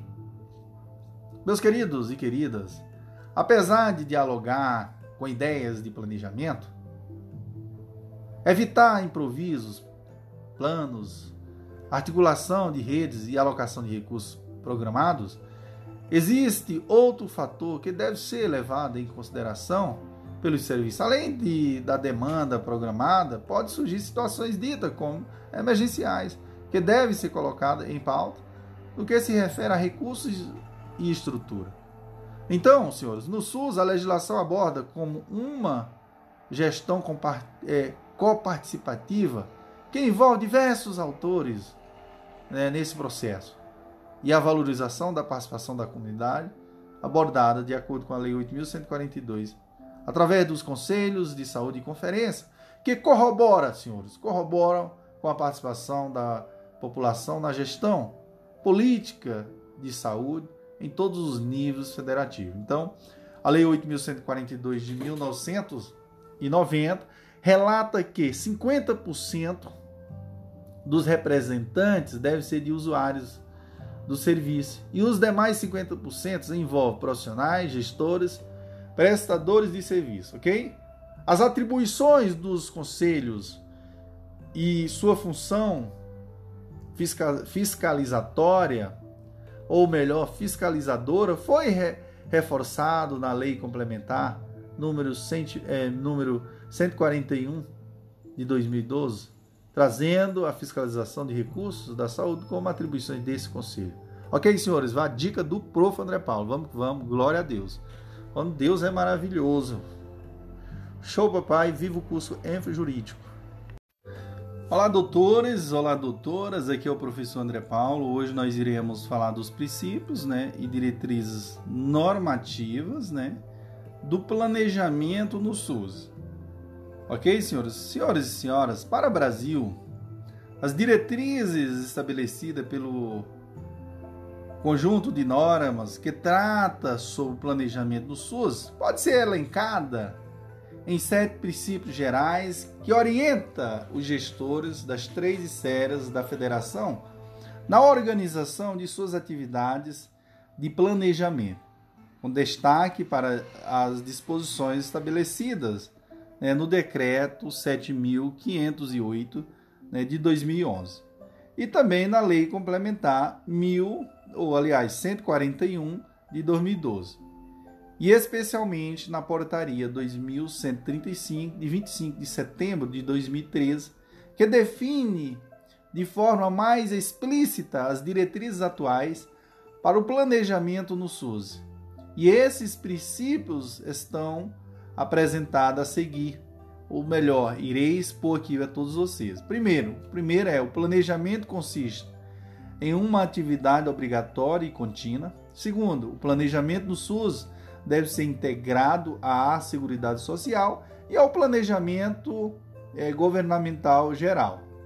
O planejamento deve respeitar os resultados das pactuações entre os gestores nas comissões intergestoras, intergestores regionais, bipartite e tripartite.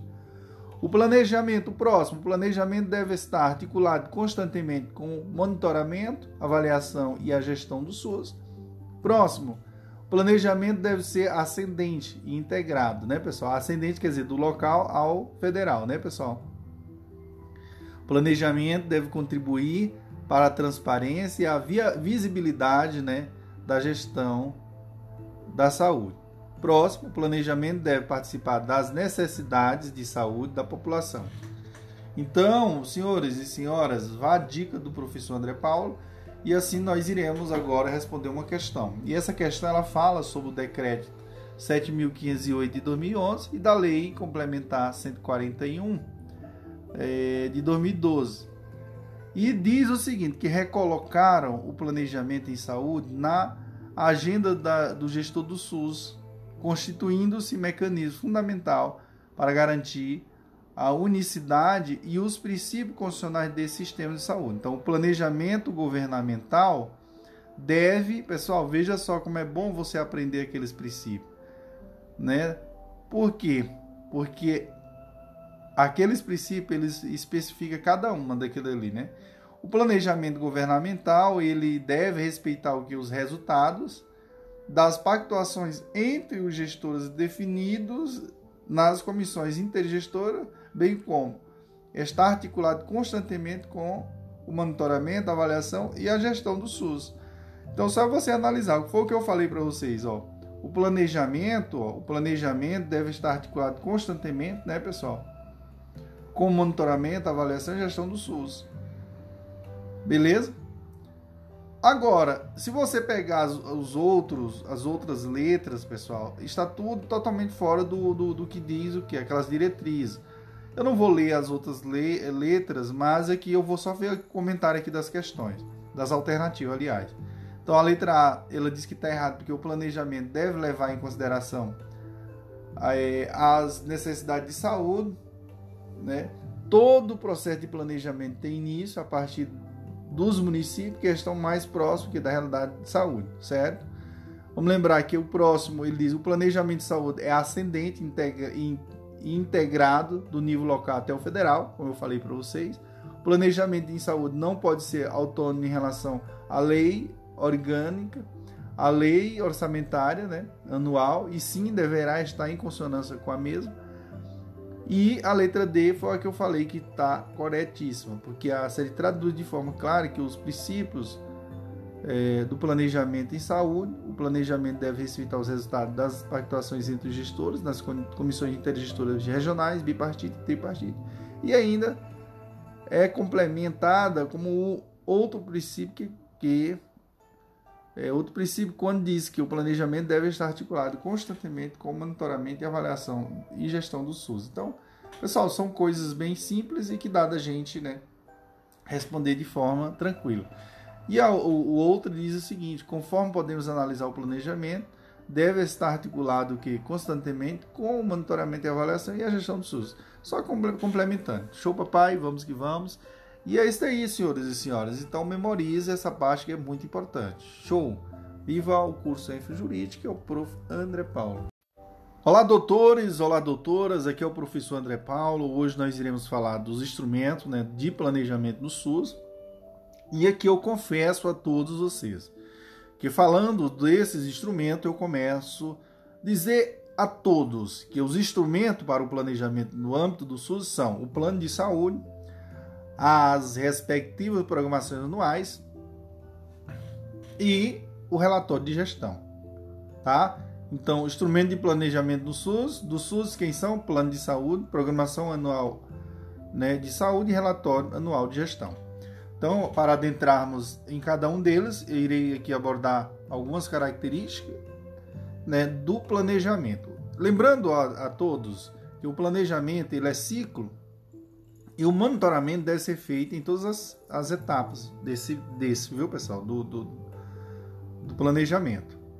Ressalta a importância de todos os instrumentos de planejamento serem alinhados como uma engrenagem, onde cada um tem sua importância, mas juntos formam um todo necessário. Mas fique atento que o plano de saúde é considerado o instrumento maior de planejamento do, no SUS. Certo? Não esqueça desse detalhe. Os instrumentos do planejamento no SUS interligam-se consequencialmente, compondo um processo ciclo de planejamento para operacionalização integrada, solidária e sistêmica do SUS. O plano de saúde, senhores, é o instrumento central de planejamento para definição e implementação de todas as iniciativas no âmbito do, da saúde de cada série de gestão do SUS para o período de quatro anos. Não esqueça esse período de quatro anos. Explícita os compromissos, né, os compromissos do governo para o setor saúde e reflete, a partir da análise situacional, as necessidades de saúde da população e as peculiaridades próprias de cada esfera. Então, a elaboração do plano de saúde será orientada pelas necessidades de saúde da população. Atenção, senhores, atenção. O plano de saúde deve expressar o que, pessoal? A real necessidade de saúde da população, pois ele é o norte, pessoal, para a implementação das políticas de saúde que devem ser o que? A expressão clara das necessidades de um povo. Então, senhores, o plano de saúde deverá considerar as diretrizes definidas pelos conselhos e conferências de saúde e deve ser submetido à apreciação e aprovação do conselho de saúde respectivo e disponibilizado em meio eletrônico no sistema de apoio ao relatório de gestão. Beleza, senhores? Vamos responder aqui uma questãozinha aqui. O que, é que diz aqui uma questãozinha bacana? Né? É uma questão inédita, viu, pessoal? Que fala assim, ó, considerando as disposições legais do planejamento da saúde, a elaboração do plano de saúde será orientada pelas necessidades de saúde da população, considerando o que, pessoal? Pessoal, vamos só analisar aí a questão. Considerando o que? Primeiro, o item primeiro, análise situacional orientada, dentre outros, pelos seguintes temas contidos no mapa de saúde, com certeza, está certíssimo. Segundo, definição das diretrizes, objetivos, metas, indicadores, com certeza. E o outro, o processo, o próximo item, o processo de monitoramento e avaliação, com certeza, pessoal, perfeito. A questão está corretíssima.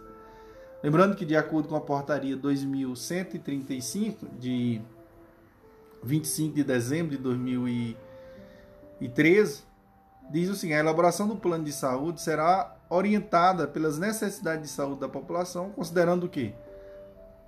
Primeiro, análise situacional, orientada, dentre outros, pelos seguintes temas contidos no mapa da saúde. Letra A, estrutura do sistema de saúde. Letra B, redes de atenção à saúde. Letra C, condições sociossanitárias. Letra D, fluxo de acesso. Letra E, recursos financeiros. Letra F, gestão de trabalho e da e na educação. Então, lembrando isso aí, viu, pessoal? Letra G, ciência, tecnologia, produção e inovação em saúde e gestão. E o próximo item diz definição das diretrizes, objetivos, metas e indicadores. E o próximo, processo de monitoramento e avaliação. Plano de saúde, eu queria dizer para vocês que o plano de saúde, ele não esqueça disso, pessoal. O plano de saúde é muito importante.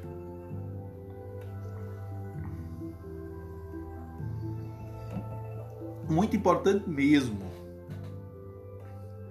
Porque aqui o plano de saúde ele configura-se com base para a execução, né, o acompanhamento, a avaliação da gestão contempla todas as áreas né, da atenção à saúde, de modo que é garantir que a integralidade dessa atenção. É, também, é, outra coisa, observará o que os prazos da programação né, anual, do plano plurianual, né, pessoal, conforme definido em leis orgânicas dos entes federativos. E também a elaboração do plano de saúde será orientada pelas necessidades de saúde da população. Certinho, senhores? E outra coisa, o plano de saúde também levará, levará em consideração análise situacional orientada, dentre outros, pelos seguintes temas, contido no mapa da saúde, como eu falei para vocês. Segundo, de, é, definição de diretrizes, objetivos, metas e indicadores. Terceiro, processo de monitoramento e avaliação. Então não esqueça desse detalhe. Então, atenção, atenção, senhores porque na, não confunda plano de saúde, que é um instrumento utilizado no planejamento e orçamento do governo na área da saúde, com plano plurianual, que é o plano plurianual, que é o documento que traz as diretrizes, objetivos e metas de médio prazo da administração pública, viu, pessoal? Algumas bancas tendem a trocar os conceitos, cuidado. A programação anual de saúde que, que é a programação anual de saúde? É o instrumento que operacionaliza as intenções expressas no plano de saúde, tá? E tem por objetivo anualizar as metas do plano de saúde e de, e de e prever a alocação dos recursos orçamentários a serem executados. Então, programação anual de saúde é o que? Instrumento que operacionaliza as intenções expressas no plano de saúde têm por objetivo anualizar o que? As metas do plano de saúde e prever a alocação de recursos orçamentários a ser executada. Atenção, senhores, atenção. A programação, ela tem como propósito trazer para o curto, para o curto prazo as definições do plano de saúde que são definidas para um horizonte de quatro anos. Nesse sentido, a programação anual anualiza essas diretrizes, tá bom? Sem, é, sem sombra de dúvida, é o instrumento de planejamento mais operacionalizador. Ou seja, traz os prazos, os recursos e os autores envolvidos para a execução das ações previstas no plano de saúde. Em cada esfera de governo, viu, pessoal? Não esqueça disso. Ok, senhores e senhoras, a dica do prof. André Paulo por hoje só. Finalizamos aqui com chave de ouro, tá? Não esqueça de seguir o curso Jurídico, né? De compartilhar todo o material, todos os podcasts, que eu sei que tem muita gente que precisa, tá? Fique em paz e que Jesus abençoe todo mundo. E em breve você será aprovado aqui no seu seu concurso, né, dos sonhos. Show, papai! Viva o curso Jurídico e o prof. André Paulo. Olá, doutores, olá, doutoras. Aqui é o professor André Paulo. Hoje eu finalizo é, esse episódio, né, pessoal? Já estamos no terceiro, né, da legislação do SUS para concurso. Então, eu finalizo com a seguinte reflexão, baseado, sempre eu falo assim, baseado na é, na leitura de alguns autores, de alguns pesquisadores, enfim, eu sempre eu gosto de citar o professor Pedro Calabresa, que é uma, para mim é um dos caras muito é, referência, né? E eu finalizo esse esse episódio dizendo a seguinte reflexão: nenhuma fuga te ajudará a escapar quando as ameaças estão dentro de você. Autoconhecimento é liberdade. Entenderam, senhores e senhoras? E ainda eu pego o gancho e falo é, a seguinte frase, né? Quando a mudança começa dentro, ou seja, começa de dentro, o de fora também jamais será o mesmo. Isso é uma, isso é uma, uma frase da, da Thaís Leza. E conclui dizendo: Saberes o que é melhor para ti e não os fazeres também é traição. Ok? Então vai aí a frase aí do Manuel Clemente. Então finalizo é, fazendo essa reflexão e dizendo a todos vocês que para mim é uma satisfação imensa poder compartilhar conhecimento. É, vocês não sabem o quanto eu estou feliz e vocês não sabem o quanto eu estou grato por Deus ter me dado esse dom né, de transmitir conhecimento, de iluminar pessoas. E isso é porque Deus, ele me iluminou e me ilumina todos os dias. Então, só gratidão. Então, vá a dica do professor André Paulo. O próximo podcast vai também estar tá show de legislação do SUS. Lembrando que todos esses podcasts aqui do Enfo Jurídico é, são para concursos públicos federais, né, na área da saúde, tá? É, pessoal, só gratidão. Então, quem são os profissionais beneficiados? São os médicos, profissionais médicos, profissionais de enfermeiro, técnico de enfermagem, é, fisioterapeuta, é, farmacêutico, é, odontólogo, biomédico, então todos os profissionais. Então, esse material é comum a todos os profissionais da área da saúde e quem está estudando dos concursos federais, estaduais e municipais. Então, a legislação do SUS não muda. Show, papai! É, qualquer coisa, o prof tá aqui, como eu falei, pode me seguir no Instagram, pode me seguir o que?